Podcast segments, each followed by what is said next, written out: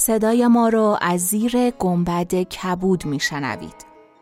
گنبد کبود جایی است برای گم شدن میان کلمه هایی به قدمت حافظه جهان.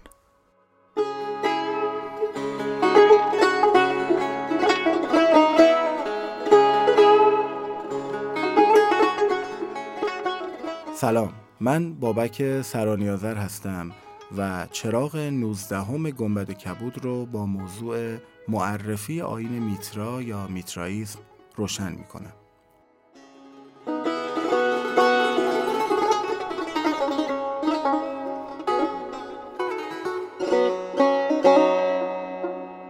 اینکه بشر همیشه در تلاش بوده به آسمان متصل باشه الزاما نه خوبه نه بد نه درسته نه غلط. اونچه بسیار واقعیت داره البته همینه که بشر همیشه به دنبال راهی برای آویزان ماندن از آسمون بوده.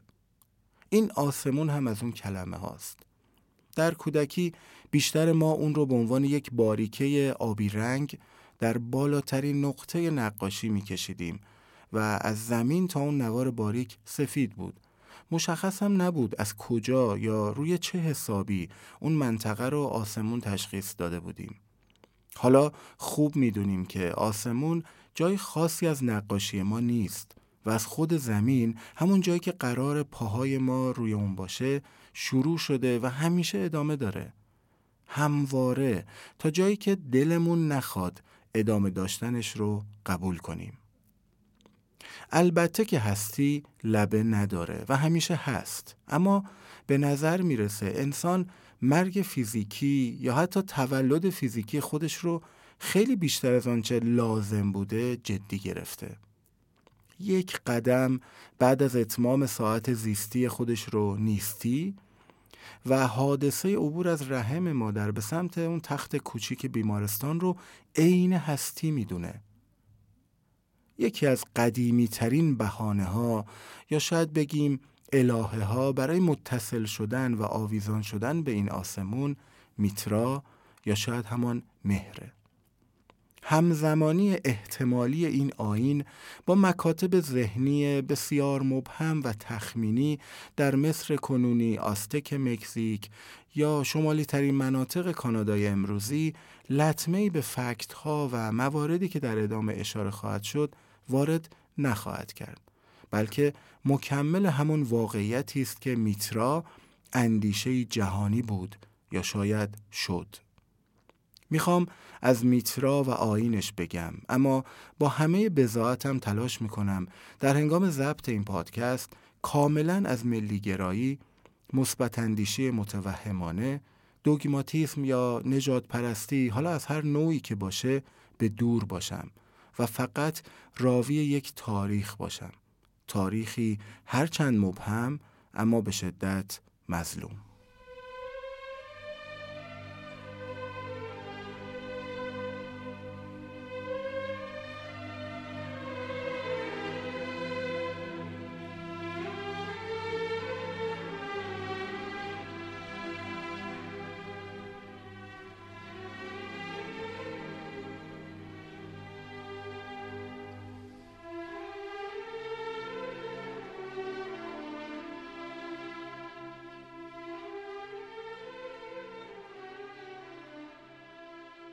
درباره آفرینش در آیین مهر بسیار گفتند.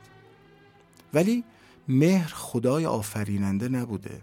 شکل قدیمی مهر در زبان اوستا میثره و در زبان رایج قبل از اون یعنی پهلوی میتر و در زبان کهنتر از همه اینها یعنی سانسکریت میتراست. آیین مهری آیین سربازیه. راستگویی و درست پیمانی از مهمترین مشخصه های این آیین محسوب میشه.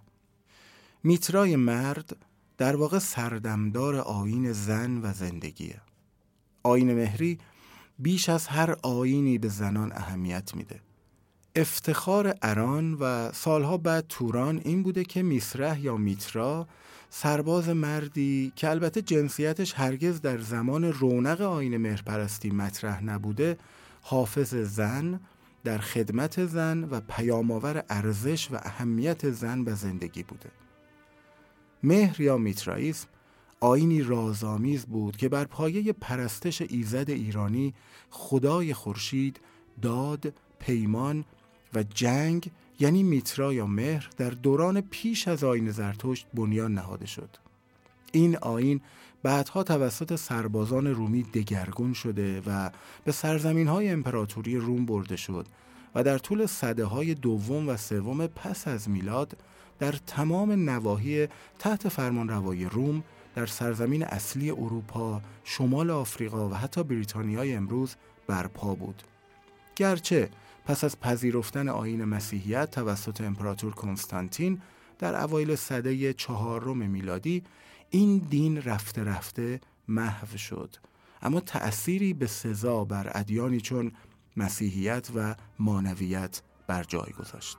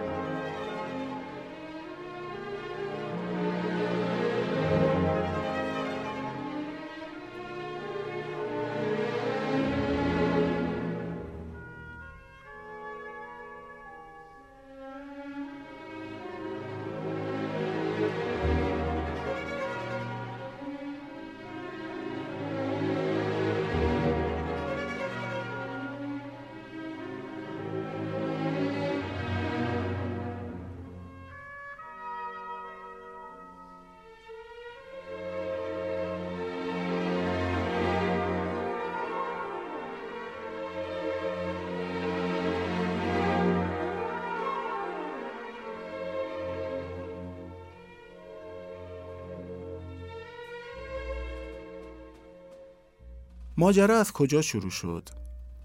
باید بگم نخستین گروه آریایی هایی که وارد فلات ایران شدند کاسپی ها بودند که در منابع سومری به اونها خورشید پرست گفته می‌شد.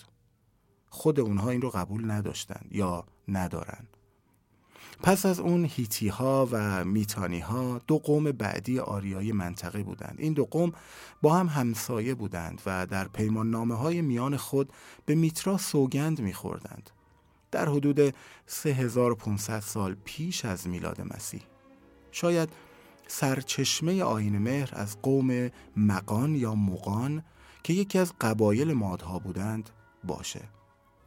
در زمان هخامنشی مهر همپایه اهورامزدا و آناهیتا بوده. هرودت میگه مهر از ایزدان به نام ایرانی بوده و به نام او سوگند یاد می‌کردند. و شاه ایران تنها و تنها در جشن مهرگان مست می شده. دین مهر دست کم دست کم هشت هزار سال قدمت داره. شاهان اشکانی به آین مهر اعتقاد داشتند و در زمان اونها بود که این آین جهانی شد. اونا به مهر سوگند یاد می کردند و این سوگند براشون بسیار بسیار اهمیت داشته. راستی شاپور دوم ساسانی هم به مهر سوگند خورده و تلاش کرد با همین سوگند به همه سربازانش ثابت کنه که آسیبی به پادشاه ارمنستان نخواهد رسوند. در نقش رستم هم میترا دیده میشه. همچنین بر بالای دو تاق کوچک و بزرگ در کرمانشاه موسوم به تاق بستان دو فرشته میترا وجود دارند. در آسیای صغیر فریگی ها و پینتی ها مهرپرست بودند. مهرداد بزرگ هم مهرپرست بود. در اروپا هم این آین از صده نخست میلادی در شاهنشاهی روم همهگیر شد و بنا به روایتی دیگر مدتی پیش از اون حتی به اروپا راه یافت.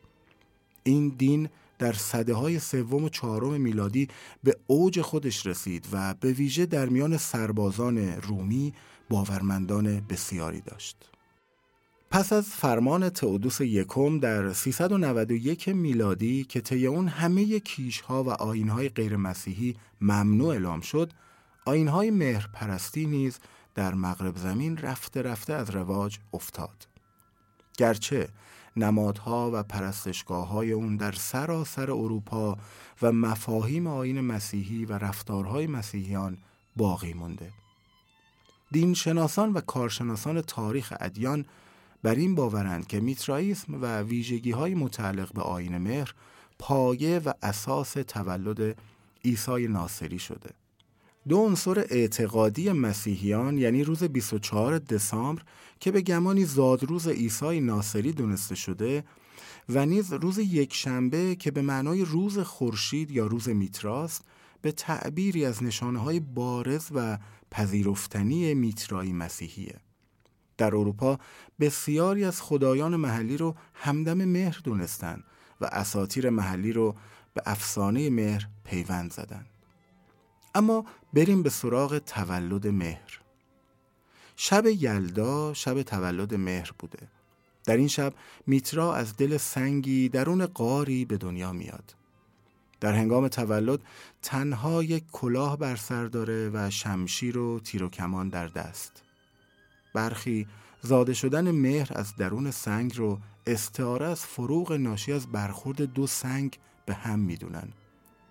میترا به هنگام تولد کره در دست داره و دست دیگرش رو بر دایره بروج گرفته.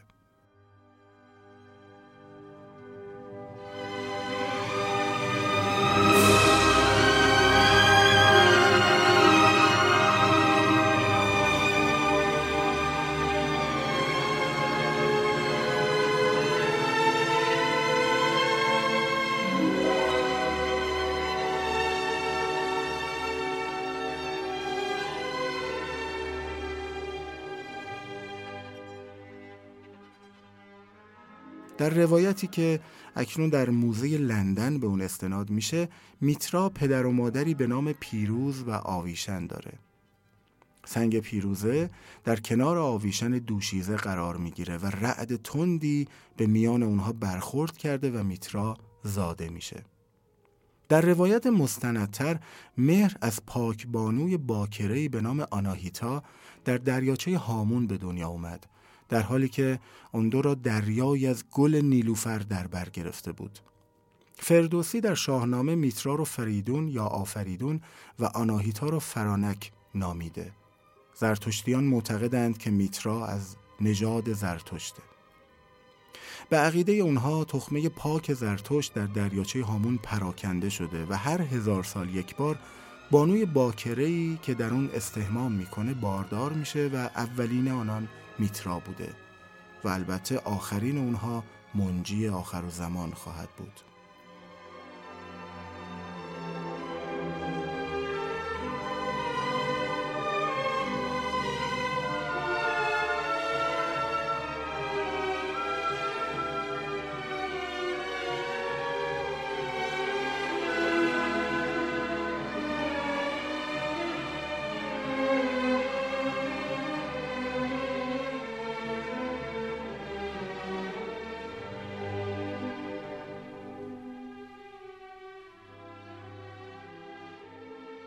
می‌بینید؟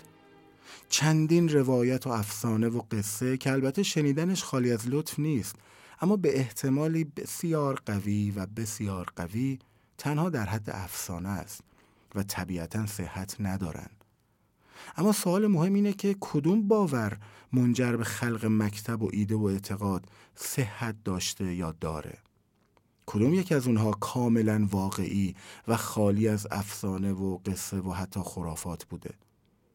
در باب تکرار آین میترا در ادیان ابراهیمی به ویژه مسیحیت در ادامه بیشتر خواهم گفت. اما حالا بریم به سراغ قربانی کردن گاو.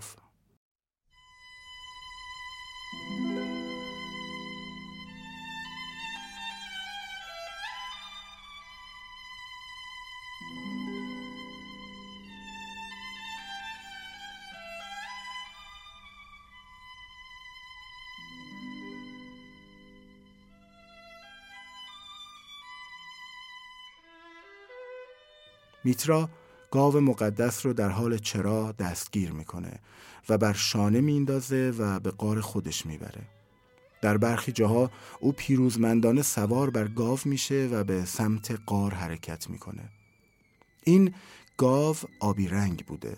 پس از رسیدن به قار میترا گاو رو بر زمین می‌زنه و بر پشت اون میشینه و چاقوی خودش رو بر کتف گاو فرو می‌کنه. در این هنگام سگ و مار برای لیسیدن خون گاو میان و اغرب برای اینکه بیزه گاو رو نیش بزنه پیش میاد. سگ نشان پاسداری، مار نشان زندگی و اغرب نماینده اهریمنه که می‌خواد منی گاو رو آلوده کنه. از محل زخم گاو سه تا خوشه گندم و نهال تاک در میان. این گاو گاویه که اورمزد خدای بزرگ آفریده تا بدین وسیله فر ایزدی خودش رو به فرزندانش منتقل کنه. در روایات و متون کهن ایرانی اومده که میترا پس از قربانی کردن گاو از اونجا که او ایزد لطف و رحمته سهم خودش از خون گاو یا فر اورمزدی رو به روی زمین میپاشه و از اون نوروز و رستاخیز طبیعت پدید میاد.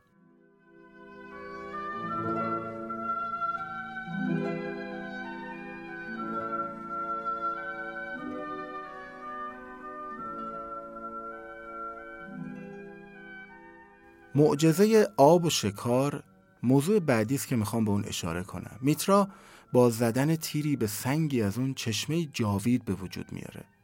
این همون چشمه آب زندگانیه. میترا سوار بر اسب تاخته و حیوانات رو شکار می‌کنه.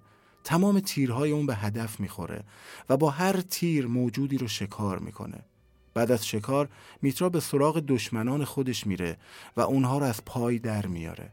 لقب مهر نبرز یا مهر شکست ناپذیر از همینجا پدید میاد. دو معجزه میترا بعد از تولد از سنگ که در کتابها نماد آسمانیه یکی تیراندازی به طرف سنگ و ریزش آب مقدس از اون و دیگری شکاره که در سنگ نوشته ها به شکار گراز هم اشاره شده اما بریم به سراغ شام آخر عروج میترا و ماجرای رستاخیز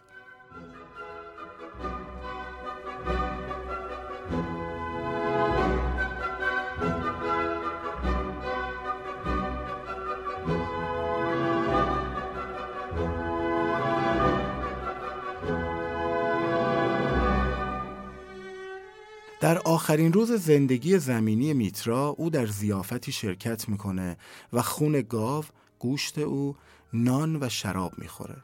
این زیافت درون قار ما رو به فکر زیافتی میندازه که افلاتون هم از اون یاد می‌کنه. البته که در ظاهر ارتباطی به میترا و آینش نداره. اما عجیبه که دیالوگ هایی که در کتاب زیافت افلاتون به چشم می‌خوره بسیار بسیار مشکوک و به نوعی تکرار شوند است. سل خدای خورشید هم در این زیافت که درون قار انجام میشه شرکت می‌کنه. میترا ایزد پرتو نور خورشیده نه خود خدای خورشید که در طی کارزار با خدای خورشید اون رو به زمین می‌زنه و پرتوی اون رو از آن خودش می‌کنه. در این شام آخر همه نگاه ها به سمت و در مسیر نگاه میتراست جز نگاه اغرب که قرار به میترا خیانت کنه.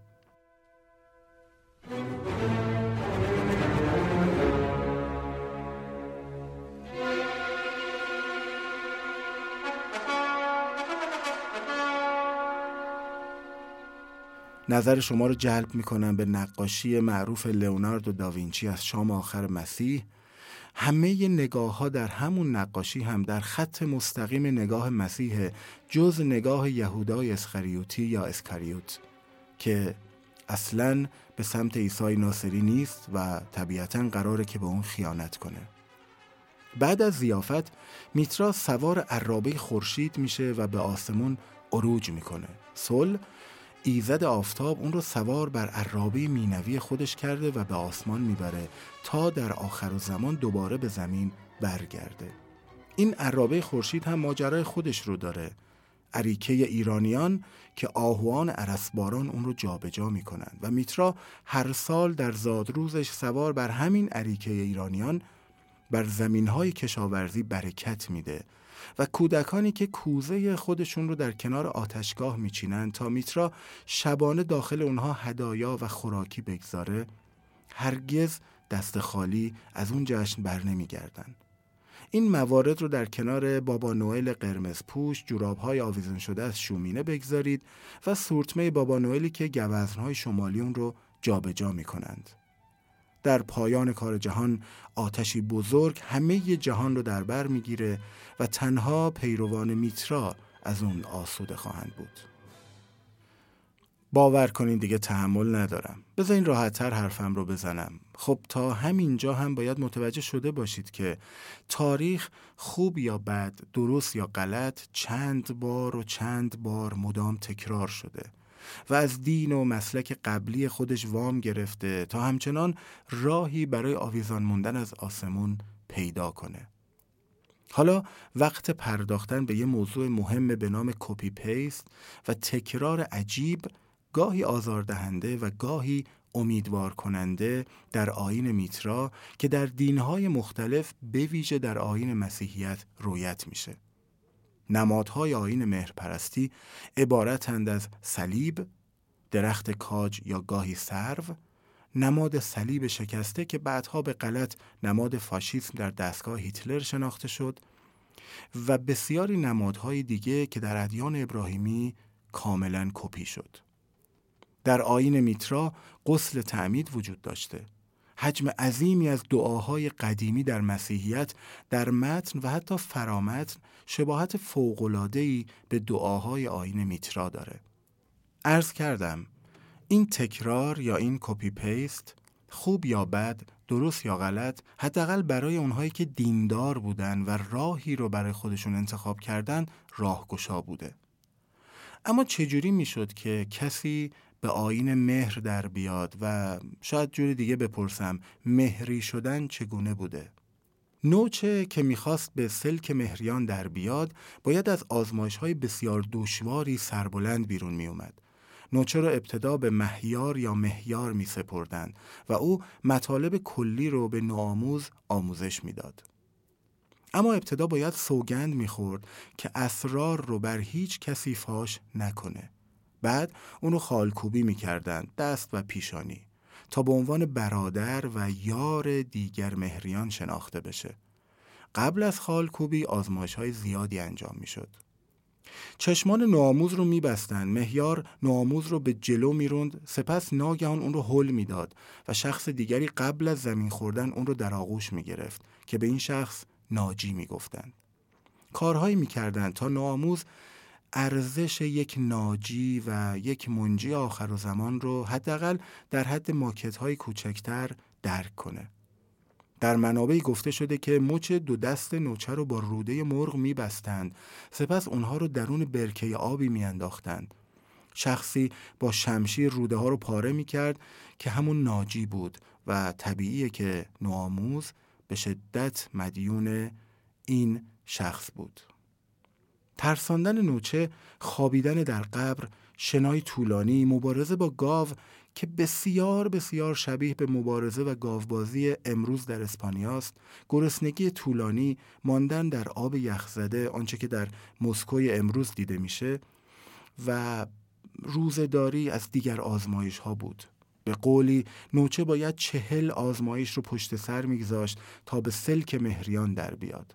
بعد از انجام این آزمایش ها نوچه درون آب می‌رفت و هنگام بیرون اومدن می‌گفت حیات دوباره پیدا کردم اون بعدش قسم می‌خورد و به خالکوبی تن می‌داد.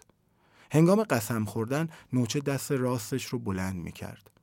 در تمام این موارد به این موضوع مهم توجه داشته باشید که آین میترا دست کم و دست کم 3500 سال پیش از میلاد مسیح رونق داشته. پله های تشرف در آین مهر و درجات هفتگانه مهرپرستی موضوع دیگه که در ادیان بعدی به ویژه در ادیان ابراهیمی و البته به ویژه در آین مسیحیت کاملا مشاهده میشه. بعد از اینکه نوچه وارد جمع مهریان می‌شد، مقام های مختلفی وجود داشت که باید پله به پله طی می‌شد. کلاق اولین مرحله از مراتب مهرپرستی رفتن در لباس یا نقاب کلاق بود. پیامآور از جهان بالا. در هنگام مراسم نقاب کلاق بر چهره می‌زدند یا تقلید کلاق می‌کردند علامت مخصوص او چوبیه که دو مار به دور اون چنبره زدن. عنصر هوا عنصر مخصوص کلاق بوده. نامزد یا پوشیده پله بعدی بود. با انجام یک سری کارهای دشوار کلاق می‌تونست به مقام نامزدی یا فرد یا مرد پوشیده برسه. یکی از کارهای سختی که باید انجام می‌شد تا شخص به درجه نامزدی برسه خاموش ماندنه. همون مقام سکوت که در بسیاری از عرفانهای شرقی و غربی به اون توصیه شده. علامت مخصوص نامزد یا مرد پوشیده مشعل و چراغه. عنصر آب عنصر مخصوص نامزد بوده. جنگی مرحله بعدی بود. از این مرحله عضویت در جمع مهرپرستان رسمی میشه. گویا اکثر مهرپرستان تا این درجه بالا می اومدن در انتهای مراسم به شخصی که می‌خواست جنگی بشه تاجی که در انتهای شمشیری آویخته شده بود پیشکش می‌کردن. او این تاج رو نمیپذیرفت و می‌گفت که مهر تاج سر منه. گویا داغ مهر رو در همین مرحله بر چهره مهر پرست می زدن. علامت مخصوص او توبره و نیزه و کلاخوده. عنصر خاک عنصر مخصوص مرد جنگیه. پله بعدی که پله خیلی خطرناک و سختی بوده پله شیره. بالا رفتن از پله شیر بسیار دشوار بوده. شیر باید نیرومندترین همردیفانش می بود در این مرحله قدرت شخص رو آزمایش می‌کردند. بر دست و زبان شخص اصل میریختند که به معنای پاکیزگی دست و زبان بوده. علامت مخصوص او یه بیلچه است که برای به هم زدن آتش به کار می‌رفته. عنصر آتش عنصر مخصوص شیر بوده. بر روی قبر شیرمردان هم همیشه یک شیر سنگی گذاشته می‌شد. اما بریم به سراغ پله بعدی پله به نام پارسی. شیرمردی که به سنین بالا می‌رسه و به درجه پارسی دست پیدا می‌کنه نقاب پارسی بر چهره می‌گذاره البته در هنگام مراسم. درجه های قبلی زمینی و مادی هن ولی درجه پارسی یک درجه بیشتر و روحانی و معنای اون وارستگیه. واژه پارسا هم به همین معنیه. علامت مخصوص او یک داسه. پارسی نماد ماه هم بوده. مهر پویا یا مهر پویا پله ششمه. علامت مخصوص او یک تازیانه و حاله و مشعله. مهر پویا یا مهر پویا نماد خورشیده. و اما پله هفتم که به پله پدر یا پیر معروف بوده. پیر نماد خود مهره. کسی که به این جایگاه می‌رسه مهر و مهربانی وجودش رو تسخیر کرده و به نوعی نگهبان خورشیده. و نهایت لطف و رحمت بر مردم میشه و این همان مقام پیر مقان یا پیر مقانه که همواره حافظ در اشارش بدون اشاره کرده و خودش رو مرید اونها می‌دونه.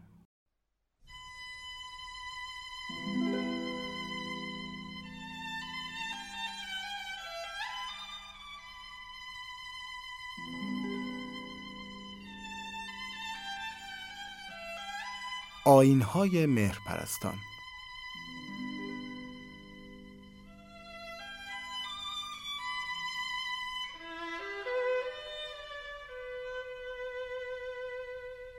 مهرپرستان در هنگامی که به مهرابه جمع می شدند گاوی رو قربانی می کردند. گوشت این حیوان رو کباب می کردند و خون اون رو در جامی در زیر محراب می ریختند.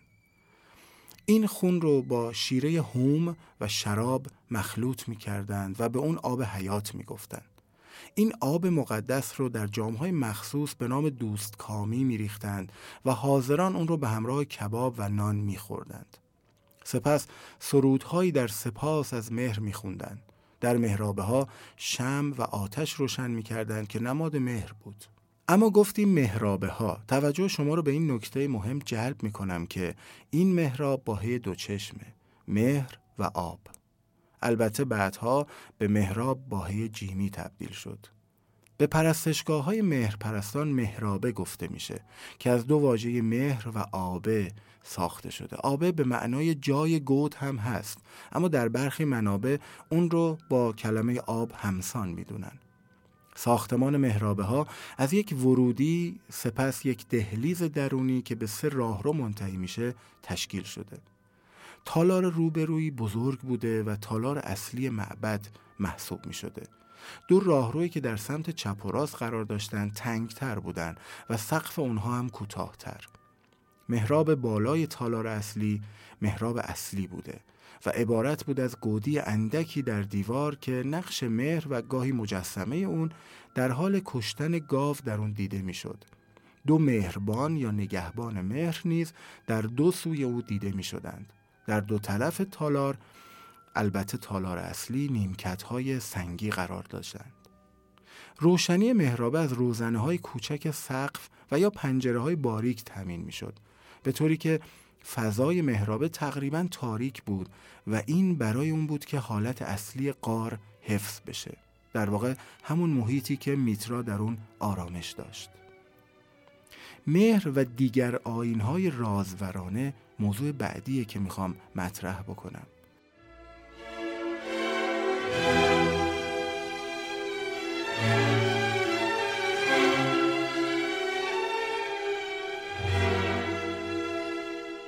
در اوستا سرودی به نام مهریشت وجود داره.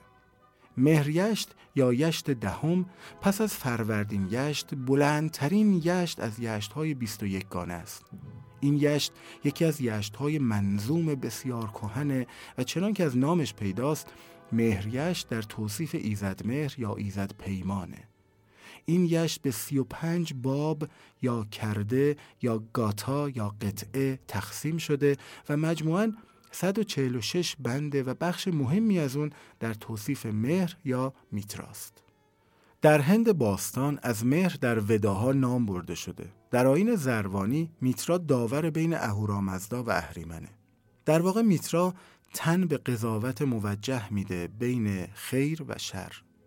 در اعتقادات زرتشتیان در ابتدای عمر هستی زروان یا همون خدای زمان به هدفمند بودن جهان شک می‌کنه و گمان عبس بودن جهان رو می‌بره و از این شک و تردید اهریمن پدید میاد و حق و حقیقت که تولد اهریمن رو بر نمیتابن ناخواسته از عالم یقین اهورامزدا رو برای مبارزه با اون پدید میارن اهورامزدا و اهریمن هر دو در شکم زروان رشد می‌کنن اهریمن که طمع داره تا زودتر از اهورامزدا به دنیا بیاد شکم مادر یا همون زروان رو پاره می‌کنه و بیرون میجهد.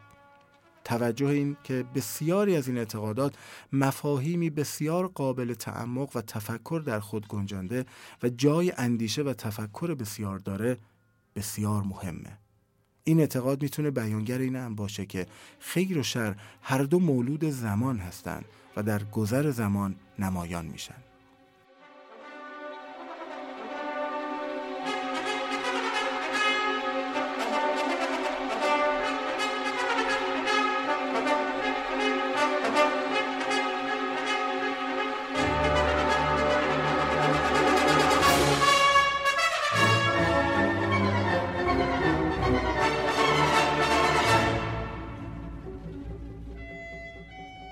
میترائیسم یکی از ادیان سری متأخر رومیه. پیرامون اون اشارات بسیار اندک و زودگذری از دوران پیش از مسیحیت و حتی قرن یک و اوایل قرن دو میلادی بر جای مونده. با این حال پس از عواست قرن دوم پس از میلاد مسیح اسناد بسیاری در این باره در دسترس هستند. به نظر می‌رسه که در اوایل قرن دوم میلادی آموزه ها و مناسک آین میترائیسم توسط نابغه مذهبی تجدید بنا گردید. مسیحیان اولیه این دوره از جمله جوستین شهید چنین اعتقاد داشتند که میترائیسم بسیاری از مراسم را از مسیحیت اقتباس کرده مراسمی که در یهودیت و عهد عتیق ریشه دار بودند شالوده و بنیان مسیحیت از جمله خداشناسی و دیگر تعالیم اون برمیگردند به دین یهود و البته عهد عتیق. در واقع مسیحیت دینی است ابراهیمی. این در صورتیه که میترائیسم یک آینی است برگرفته از میت یا افسانه های شرقی و شکل متأخر اون تاثیر گرفته از میت های غربی و افلاتونیان از طرفی برخی از منابع مهم تاریخ برعکس این رو ادعا می‌کنن. دوازده مقام میترایی و دوازده فلک یاور میترا به هواریون دوازدهگانه عیسی تغییر پیدا کردند. روز یکشنبه یا مهرشید یا روز خورشید چنان که از نامش پیداست روز ویژه مهرپرستان بود که مسیحیان اون رو اقتباس کرده و روز مقدس هفته شمردند. رهبانیت و ریاضت آین میترائیسم نیز شباهتهایی با دین مسیحیت داره. مسیح و مهر هر دو در رستاخی ظهور کرده و اعمال انسانها رو داوری می‌کنن. همانگونه که مهر میانجی میان خداوندان و بشره مسیح نیز واسطه خدا و انسانه. مقام هفتم از آین میترا مقام پدره یا به نوعی پدر پدران که با کهن مسیحیت متأخر غرب اشتراکاتی داره. مهر در برج بره بره به دوش داره و عیسی نیز بره در آغوشش گرفت سرانجام می‌رسیم به روز تولد مهر یا همون خورشید شکست ناپذیر که بسیار اهمیت داره همون روز انقلاب زمستانی در روم 25 دسامبر بود که در صده چهارم میلادی این روز روز میلاد مسیح تعیین شد و به عید کریسمس شهرت یافت. با این حال کهنترین سنت مسیحی ششم ژانویه رو تاریخ تولد مسیح می‌دونه. سنتی که هنوز بسیاری از کلیساهای شرقی به اون پایبندن. البته اطلاعی از تاریخ دقیق به دنیا آمدن مسیح در دست نیست و عهد جدید نیز اشاره به اون نکرده. فرعون آخناتون یا آمنحوتپ چهارم اولین فرعون مصر که دین توحیدی با خدایی نادیدنی رو در مصر به معرض ظهور گذاشت. در مورد این فرعون و خدایی که با نام آتون فرعون معرفی کرد مطالب بسیاره. از جمله بخش طویلی از کتاب سینوهه که نوشته طبیب مخصوص این فرعونه. به داستان زندگی وی و فعالیتهاش در این سناریو اشاره شده. موضوعی که در اینجا جلب نظر می‌کنه تشابه عمیق این دین با آین میترائیسمه خدای آتون دیدنی نیست بلکه در جلوه خورشید ظاهر شده و با تابش خود برکت رو به زمین ارزانی میداره. در این دین مردم حقوق مساوی دارند و بردهداری وجود نخواهد داشت و نماد این دین نیز صلیبه. مهرپرستی بر بسیاری از سازمان های زیرزمینی مثل گروه شوالی های معبد و فراماسونری تأثیر گذاشته. وقتی افلاتون داشت استوره قار رو مطرح می کرد و از عالم مسل می نوشت شاید البته شاید خوب می دونست که داره به یک داستان تکراری و همیشه تکراری تاریخ بشر و البته بشر و غیر از بشر اشاره می‌کنه. داستانی که شبیه یک دایره است. از یک جا شروع میشه و به موقع درست به موقع یک جا تموم میشه.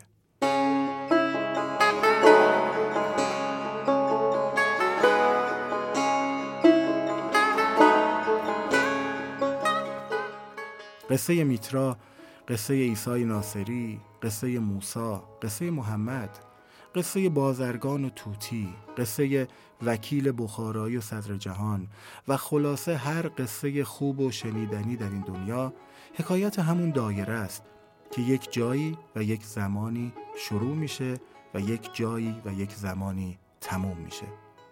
مهرتون میترایی زندگیتون پر از قصه های خوب و شنیدنی.